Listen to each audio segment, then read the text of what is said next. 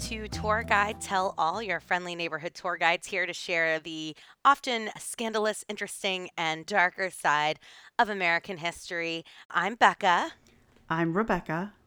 and we're The, Rebeccas. See, sometimes we really nail it. Mm. So I am very excited because it is almost Thanksgiving, which is one of my favorite holidays because I love food. Obsessed with food, Same. big on food. Hard so any holiday where the food is the center point, I love. But also, Thanksgiving is perfect for historians because it is full of historical inaccuracies and urban legends and myths. So we get to basically tell people, well, actually, all day long, which we love. Which we do love. Although, can it really be an urban legend if they're in the wilderness? That's a point It's a, a rural friends. legend, a wooded legend, a, Puritan legend. I don't know. so, yeah, we're going to be talking about the Mayflower Pilgrims and the first Thanksgiving, what we know about it, what we don't know, why we think it is the way it is. And this is this is personal for you and I. Yes, it really is. We're both descended from Mayflower passengers, different ones. We're sadly not cousins. I know. Uh, yeah, I descend from William White. He and his wife Susanna came over. Susanna was pregnant on the Mayflower trip, which is just so intense to me. So she had a little son, Resolved, who is who my family descends from. But she was pregnant on that whole thing and gave birth, Peregrine, to the first baby born in the new in the new colony as it were so like yeah she got off the boat and gave labor and then william white was super ill and he like signed that mayflower compact and then he died so he did not he's not well known because Nice. he did not stick around who's your who's your ancestor I'm descended from Mary Chilton. She comes over as a kid. She's like 12 with her parents, James and Susanna, who obviously I'm descended from them too. But James apparently was quite elderly and he did not survive that first winter, and apparently neither did his wife. And so Mary Chilton, who legend has it was the first European woman to set foot in North America, she was like the first girl off the boat. She was 12 and she is eventually going to marry the brother of a fellow Mayflower passenger, Edward Winslow. So Edward Winslow becomes the first uh, governor of Plymouth Colony. She marries his brother John, and they have like a thousand children. Yeah they weren't kidding around No, these people had babies. And one of their daughters, Susanna, marries a guy named Robert Latham. And, you know, several generations later, here I am. so listeners if you're ever wondering how anglo-saxon are the rebeccas this is we come by our wasp ways Very honestly. the right way, very honestly. honestly. And I will just say, as a small little caveat, I once wrote in an elementary school report about how my ancestor was on the Mayflower, and my teacher called me a liar and said I had made it up. And boy, my mother and grandmother, the genealogists, were not happy. Bet they were not. That's. So you can imagine me coming to school with like paperwork and documentation. My family didn't believe me when I told them that I had uncovered this. They're like, no, we're not. I was like, yeah, no, we really are. We're really that white, Yeah, guys. really we are. did it. Mm-hmm. We're not alone though, so that's okay. We're going to talk about that in a minute, but there are a surprisingly large number of Americans that are descended from Mayflower passengers. So let's get into it. Why is November, the third week of November, why do we talk about the Mayflower and the Pilgrims?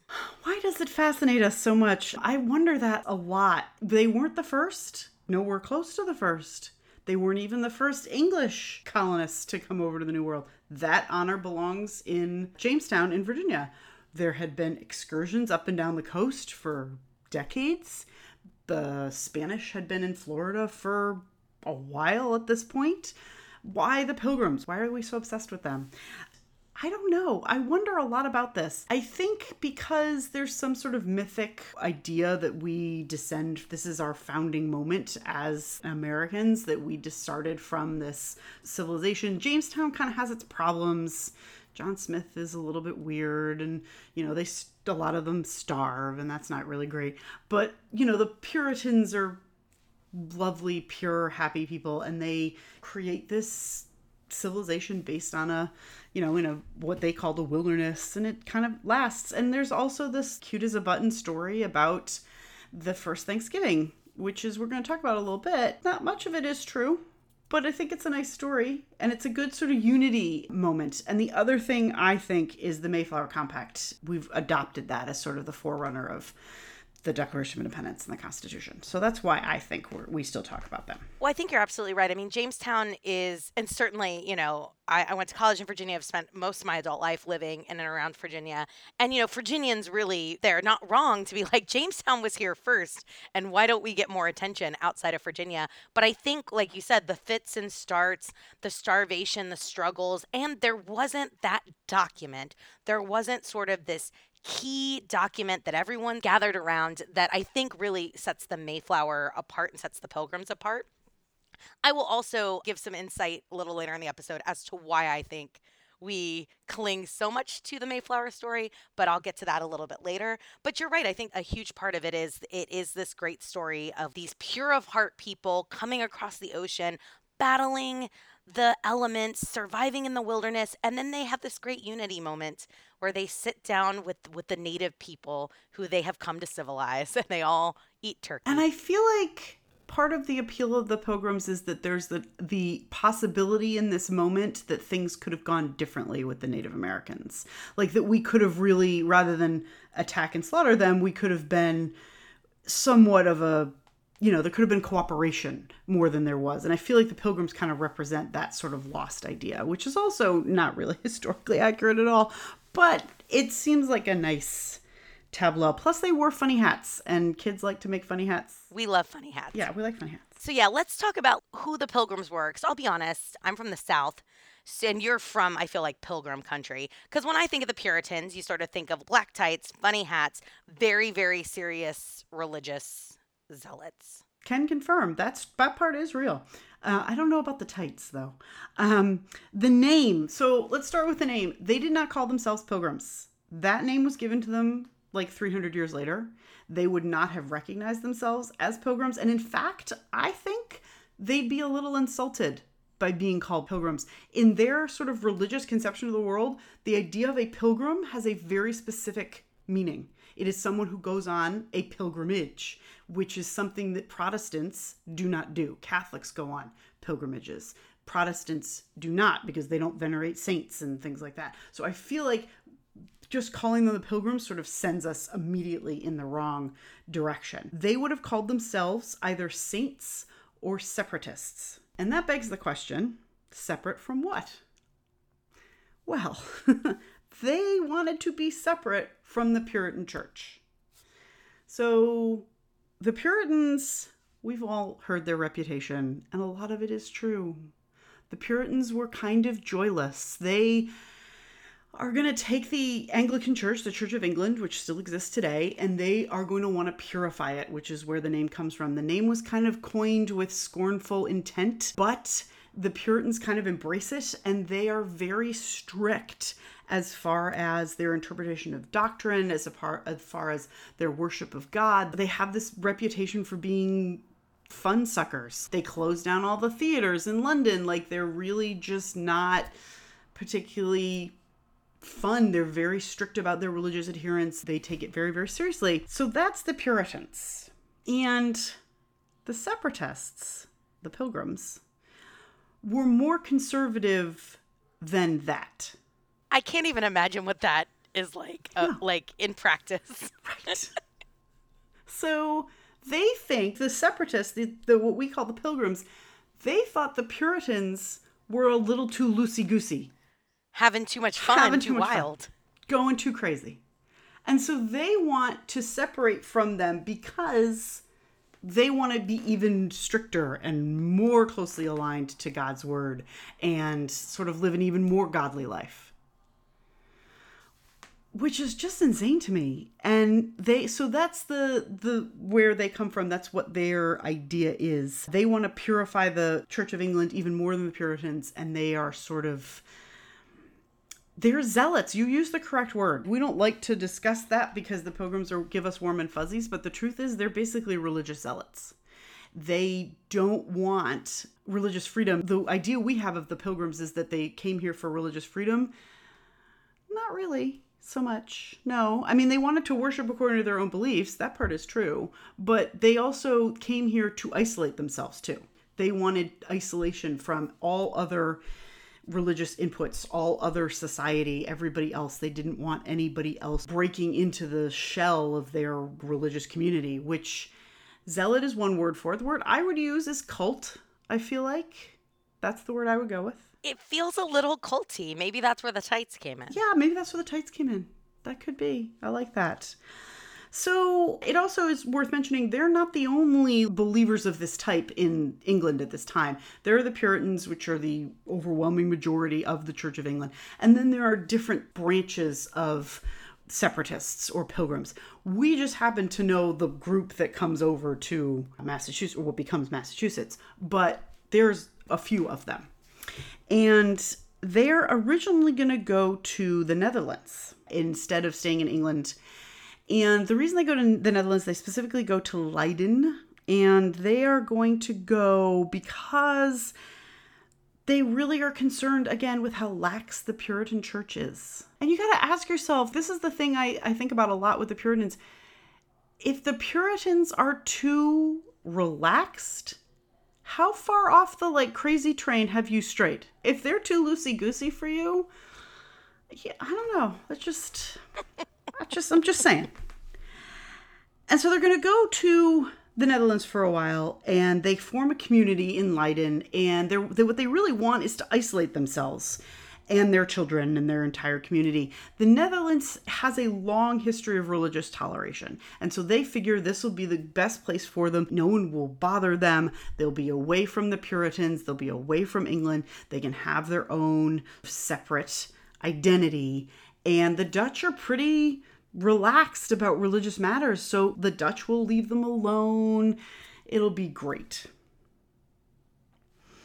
And then they get there and they don't speak the language. That's a that's that's a barrier. Which is a barrier, right? And they don't these are not particularly wealthy people.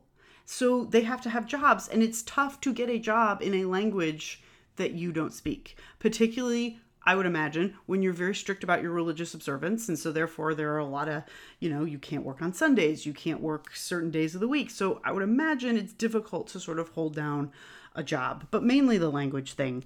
And they start to get a little annoyed at how tolerant the Dutch are. So, they go there for tolerant, uh, religious tolerance. And then the Dutch are too tolerant because their kids are coming into encounters with Dutch children and they're much more relaxed. And this is really bad because they're getting these outside ideas. They want truly isolation. They want true isolation.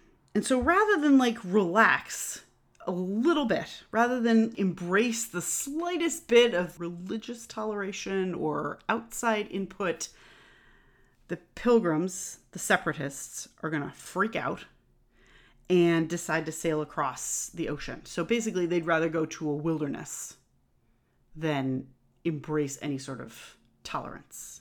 So they do. The first ship they go on, called the Speedwell, leaves from Plymouth, England, and starts taking on water like barely outside of land. And so they're like, wait a minute, we can't sail across an ocean in a boat that's taking on a lot of water. So they turn back and they're going to move all their stuff over to a ship called the Mayflower. Because of this, they're going to leave a little late. They leave in August, which is fine because August is a lovely time of year, but crossing takes months. And so this is going to put you in late August, early September is going to put you in the new world at the beginning of November, which is cold and not really ideal. And well past time for planting. I just want to mention about the Mayflower because I remember going and seeing this as a teenager. We were like road tripping, and my parents really wanted us to see it. And when I saw the replica of the today, it's a replica that you can visit in Plymouth, Massachusetts, and it is mind boggling the size of it. And I mean because it is small.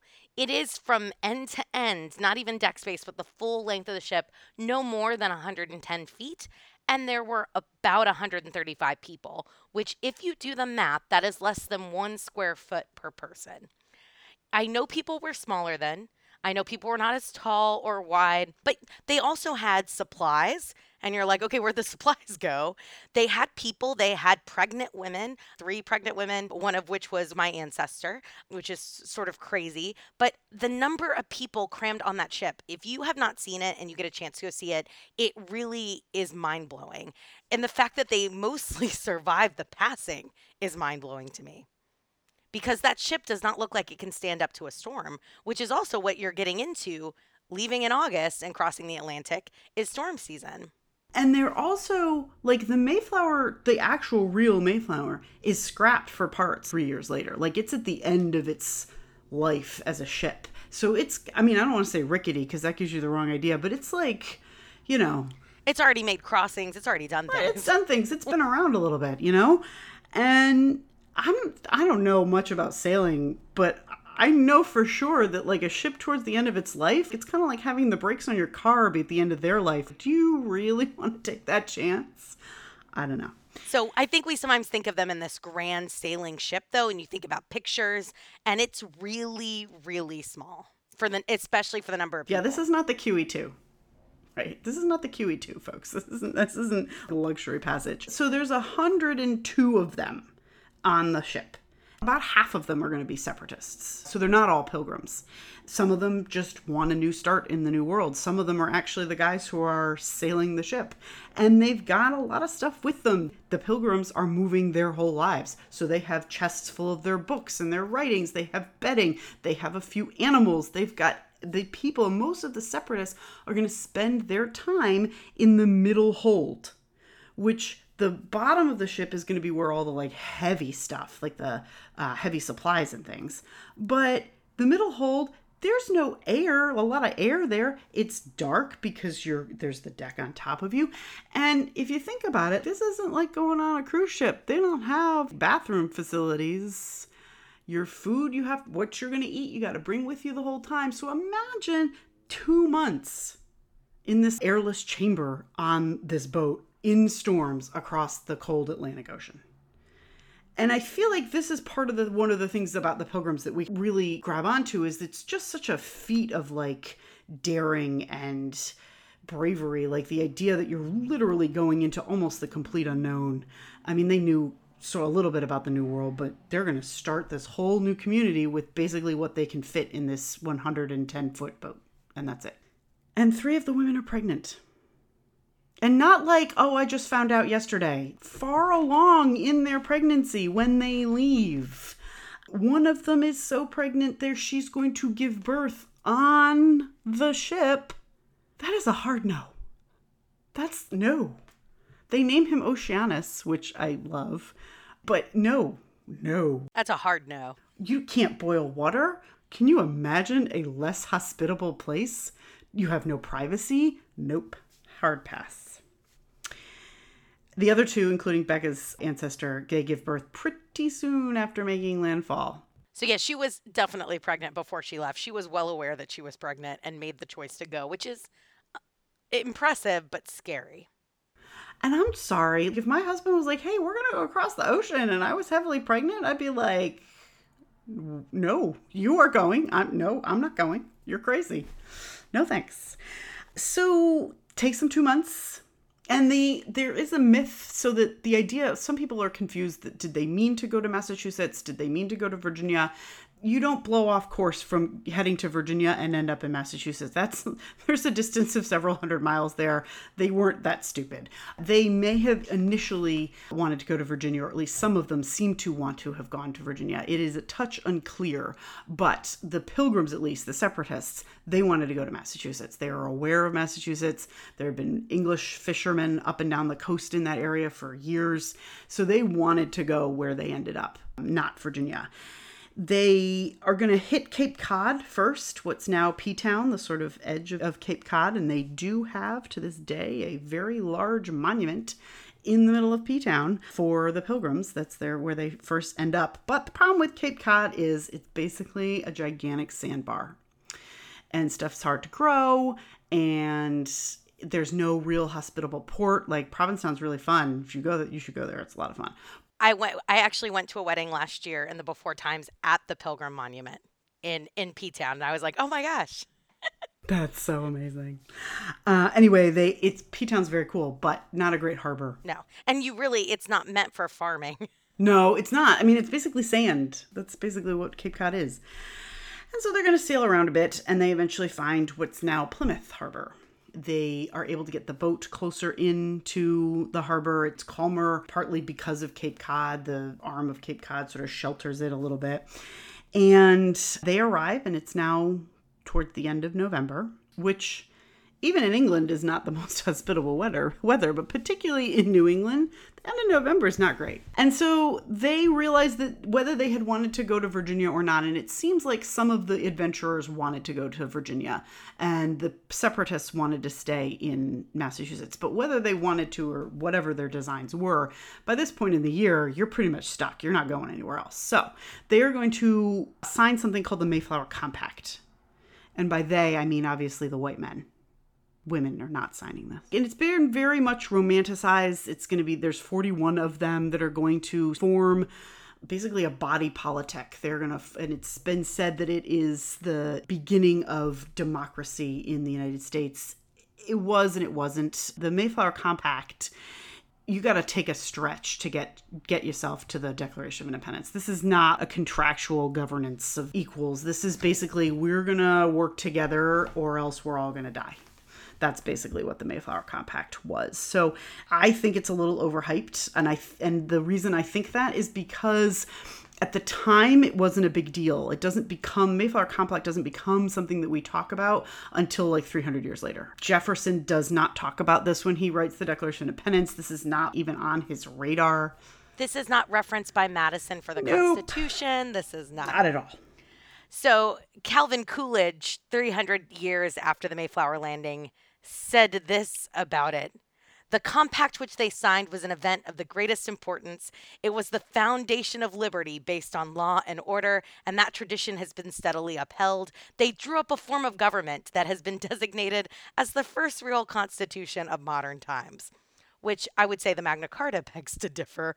Um, but um, I, you know, so we start to see this kind of overblown romanticizing of the Mayflower Compact. I think, like you said, about 300 years later, at a point where the United States is sort of on the dawn of the 20th century. Yes. So, at any rate, they are going to sign the Mayflower Compact, and they start building houses in what's now Plymouth. And if you've never been to Plymouth Plantation, it's okay. It's kind of cute. You know, you get to see the little houses. A little living history. Yeah, it's very nice. And their their contact with the Native Americans is not really as joyous as portrayed in our history books. There's a lot going on that the some of which the Pilgrims don't fully understand. The Native Americans in those in that area are the Wampanoag, and they're led by a a chief who should be much more famous than he is. His name is Massasoit, and he is really an interesting character. They call themselves the people of the first light, which I love. Uh, and the area they they call Ma- what we know as Massachusetts, they call it the Dawnland. I love that. Isn't that nice? The Dawnland. And they have just been decimated a few years earlier by a pretty significant plague they don't obviously understand germ theory at all. That's hundreds of years ahead of them. All they know is that there has been this illness and a lot of people died. But it seems to them that their neighbor, their neighbors, the Narragansetts, did not lose anywhere near as many people. So they're kind of stuck. They need allies. And so Massasoit is stuck in this weird place where he wants to try to make an alliance with these new people, these sort of white people who come over from Europe, because he needs their support. But he doesn't want to reveal that to them either because that seems like a bad idea. So it's a really interesting interplay of things that are happening. And the separatists, the pilgrims, are not especially hospitable to them either. The pilgrims seem to have known about this plague. They talk about how it was very beneficial. And obviously, the pilgrims, because they're the pilgrims, they think this is the hand of God preserving this whole wilderness for them. So there's a lot of things that are kind of playing around with this interaction. Um, and I, I should say, first of all, that at the point the pilgrims land, We've had native people on this continent for at least 12,000 years per native tradition from the dawn of time, but certainly uh, through evidence, archaeological evidence, 12,000 years. This is not their first interaction with Europeans. There have been other European travelers, so they have had to interact with Europeans, some of whom have been willing to trade, some of whom have not, some of whom have been hostile, some of whom have not. Some of these Wampanoag speak English already, know some English. Some of them already are starting to suspect that these diseases come from these men coming from this place. So we have this idea, I think, often that this is the first real coming together of Europeans and Native Americans, and it's by no means the first. And I think a lot of what is shading the way that he approaches pilgrims is these previous interactions with Europeans that have been sort of happening piecemeal for, for the last several years. Yes. And the other thing that I would imagine throws off Massasoit big time is the pilgrims have these sticks that fire things, what we call guns. The Native Americans didn't know what a gun was. They, you know, and the pilgrims have a lot of them. They're bringing over these new animals, and it's all very confusing.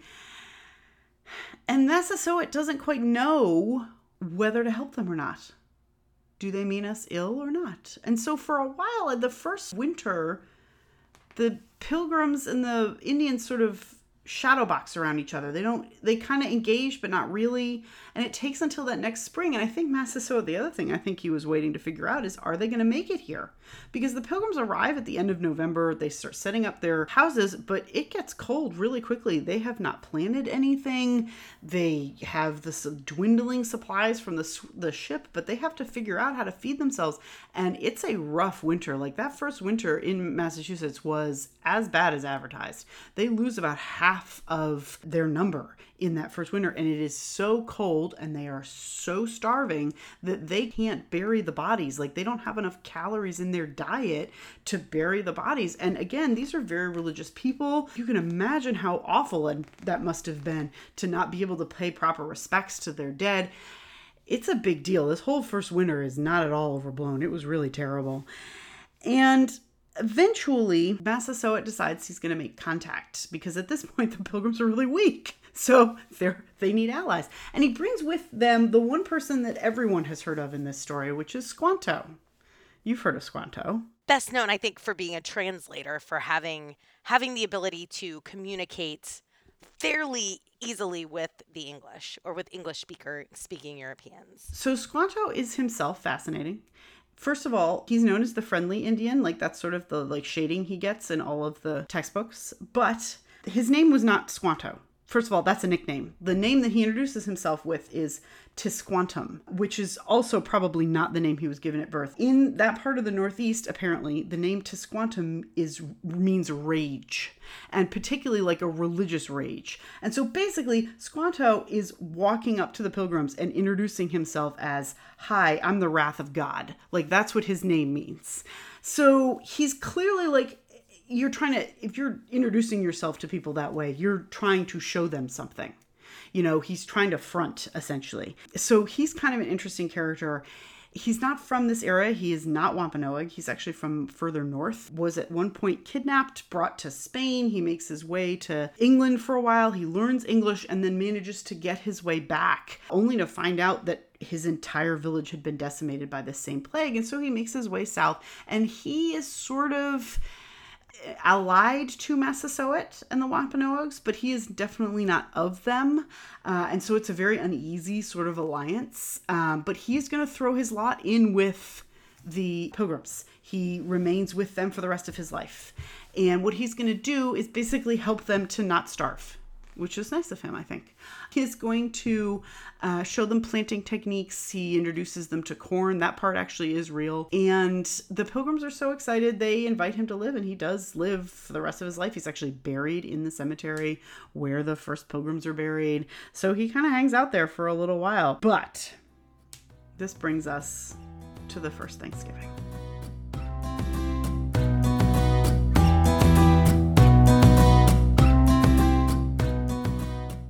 So, as I believe, right, that the pilgrims have such a bounty thanks to the native help that they call their native buddies over and they say, hey, Squanto and our other native friends, come sit and enjoy turkey and pumpkin pie and yams and rolls and whatnot.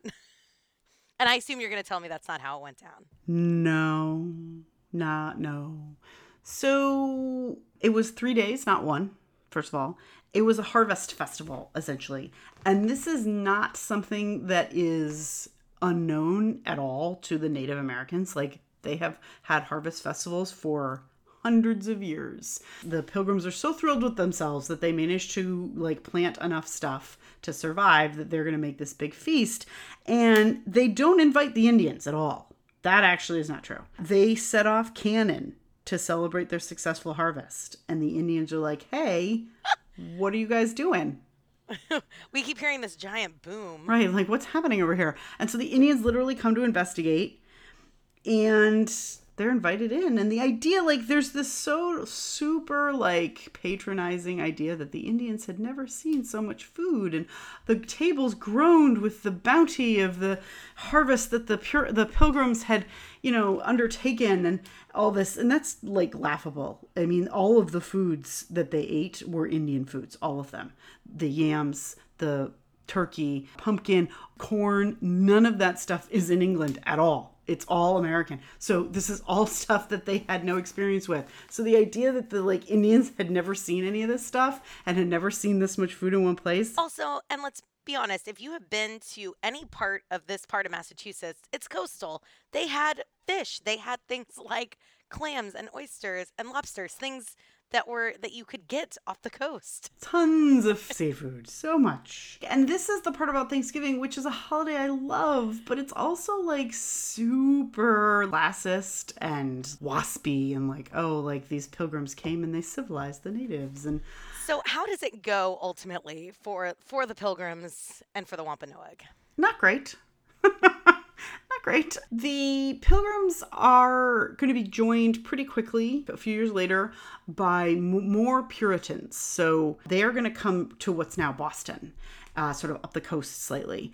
And by, you know, 20, 30, 40 years later, there are settlements kind of all up and down the Massachusetts area. And Massasoit is. Um,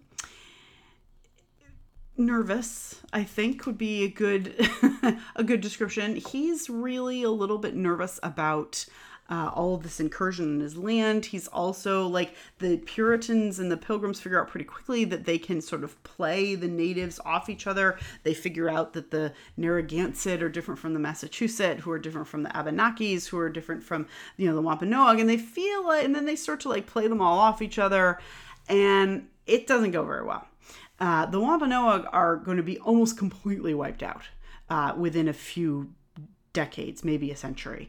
Uh, they fight King Philip's War, which is going to be in the late 1670s. Uh, Massasoit's son is King Philip. He's anglicized, uh, and they lose this war pretty badly. Uh, and it's the there are not too many Wampanoags left. Like it is, a, they almost get completely obliterated. The Native Americans Massasoit, I feel like, is on this interesting edge of history because he knows there's more coming and he knows there's nothing he can do about it. And that's, I think, sort of where he is. And he's from a, operating from a position of weakness. And and yet somehow I find him fascinating because he managed to build really meaningful bonds with some of these Europeans, becoming exceptionally close to people, including people like Roger Williams, you know, where he had meaningful partnerships, alliedships that he you could see where he was really trying and really trying to make this work in a new world, but also this awareness that this is going to go badly. And we see that with what happens with his son, who essentially tries to stop stop the European incursion with King Philip's War.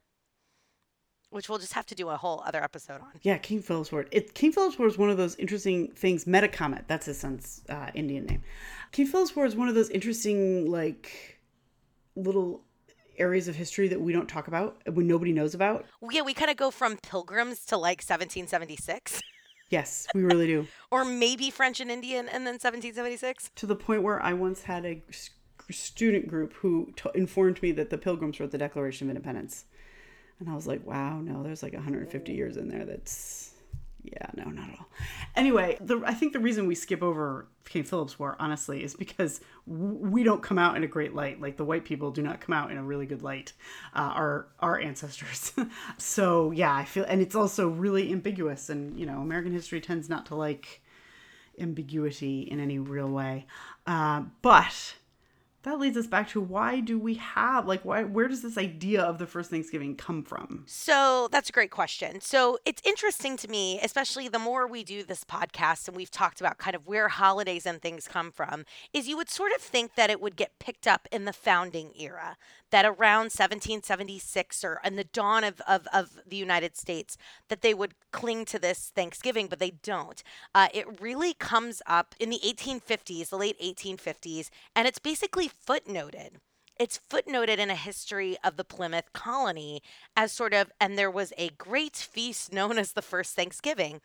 And a few people latch on to this phrase, including a newspaper editor, a, a woman who wrote for uh, magazines as they exist in the 19th century called Sarah Josepha Hale. And she writes for, it has a hilarious name, uh, and I want to make sure I get it right. It's like Goody Godey's Lady's Book, Godey's Lady's Book. And she reads about this feast and she decides it would be the perfect model for a national holiday. And so she is going to put in this recipe article turkey, stuffing, and pumpkin pie. Those are the first time those three things are listed as Thanksgiving foods. And then she starts lobbying President Abraham Lincoln at the beginning of the Civil War to create this holiday. And you can see why Lincoln thinks it's a good idea. The nation is torn apart. We are fighting brother versus brother. And the idea of this moment to reflect on our past, to look at a moment where we came together is very powerful propaganda for wartime. And so Lincoln will be the first to declare Thanksgiving an annual holiday. But it doesn't really pick up immediately. Because, you know, after the war, there's sort of this idea of, of reconciliation and brotherhood sort of goes away. And it's not until we get to the 1880s the 1890s and the early 1900s that we start to see this regular celebration of Thanksgiving.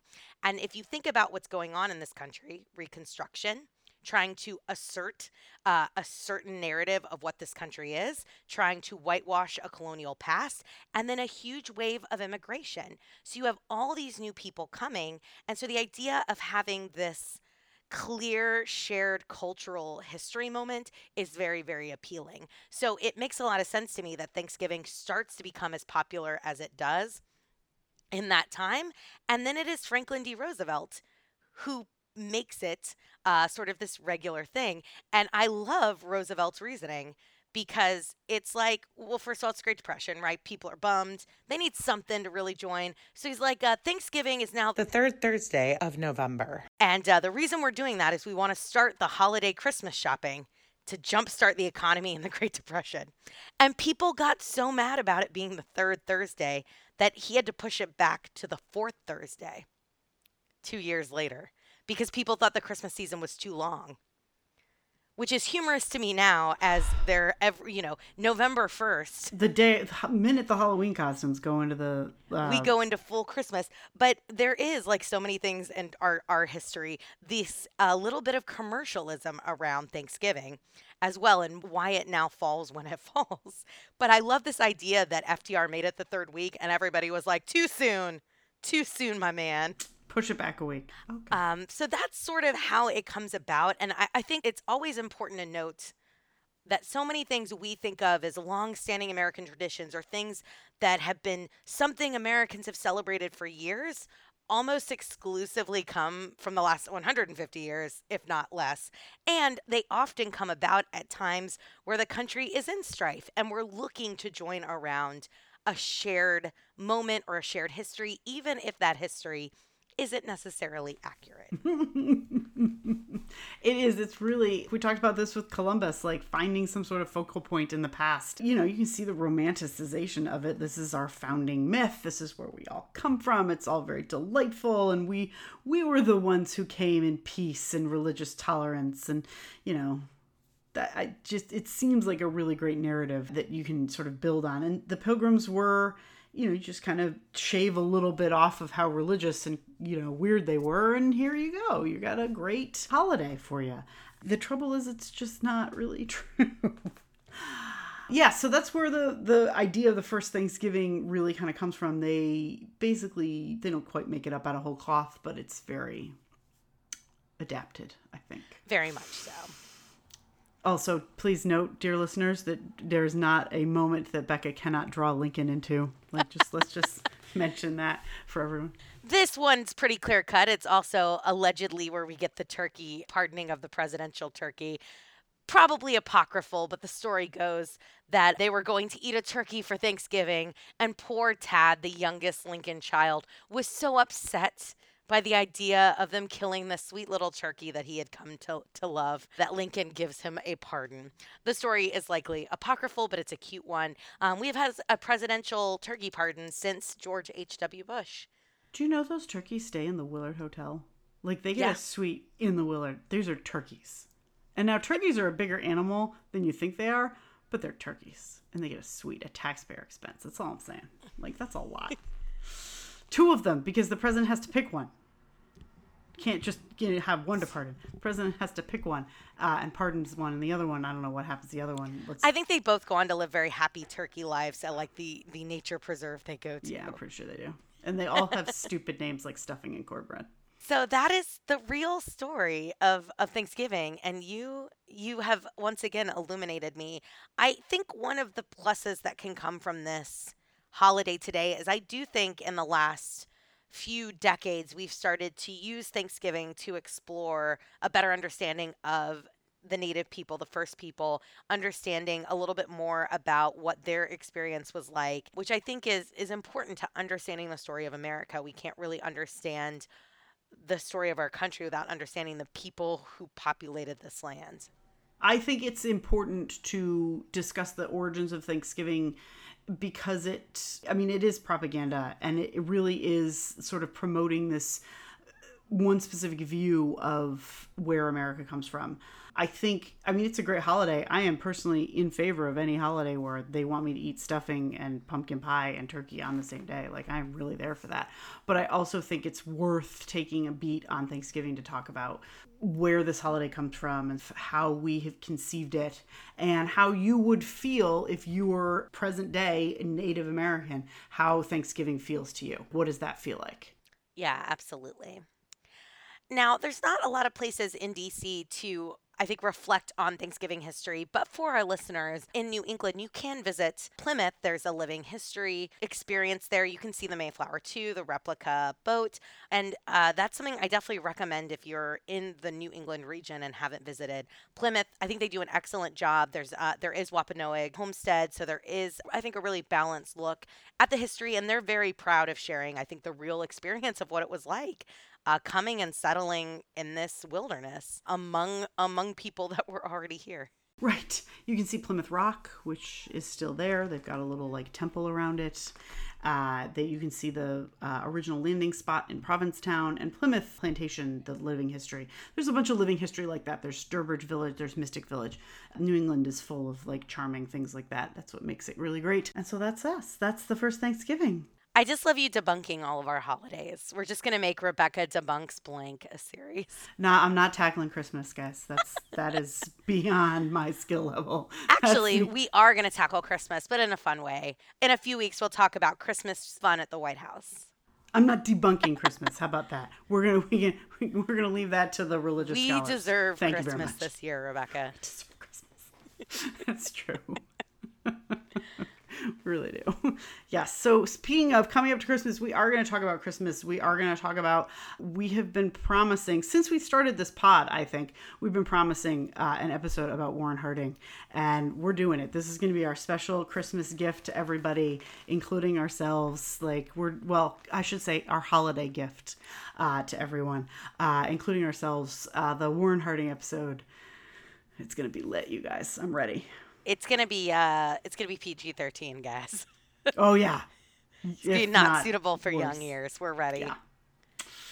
Yeah. Mhm. Well- so anyway, that's coming up. We're going to talk about Chris, uh, holidays in DC. We're going to talk about the best New Year's Eve party in history. We're going to talk about a bunch of other things in December.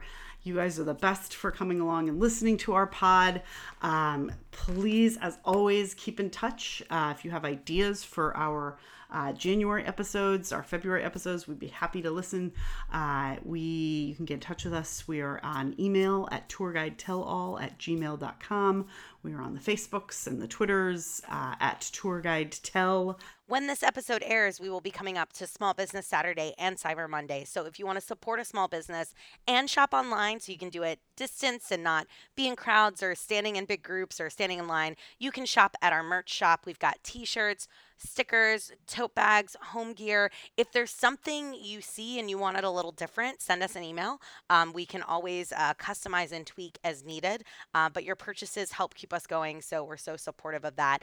Also, if you're liking the podcast, we would love to see your reviews, particularly uh, on the iTunes podcast store. So if you have a chance to drop a review, if you put your Twitter handle or your name or anything in that, we're going to give you a shout out. So be sure to leave a review and leave a little bit of something for us to shout you out, and we will definitely do that. But thank you as always. And thank you, of course, to our patrons. Our patrons keep this podcast going. If you are looking for a way to keep supporting the pod or to support a local business, keep some tour guides going, for as little as $3 a month, you can have access to early episodes, behind the scenes episodes, video episodes, uh, special discounts to use in the shop, and more. So we love our patrons, and uh, we hope that if you've been thinking about becoming a patron, I think the holiday season is the perfect time.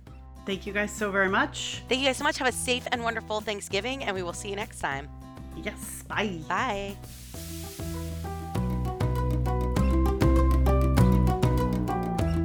Tour Guide Tell All is researched, recorded, edited, and mixed by Becca Grawl, Rebecca Fachner, Dan King, and Candon Arciniega. All tour guides with free tours by foot in Washington, D.C.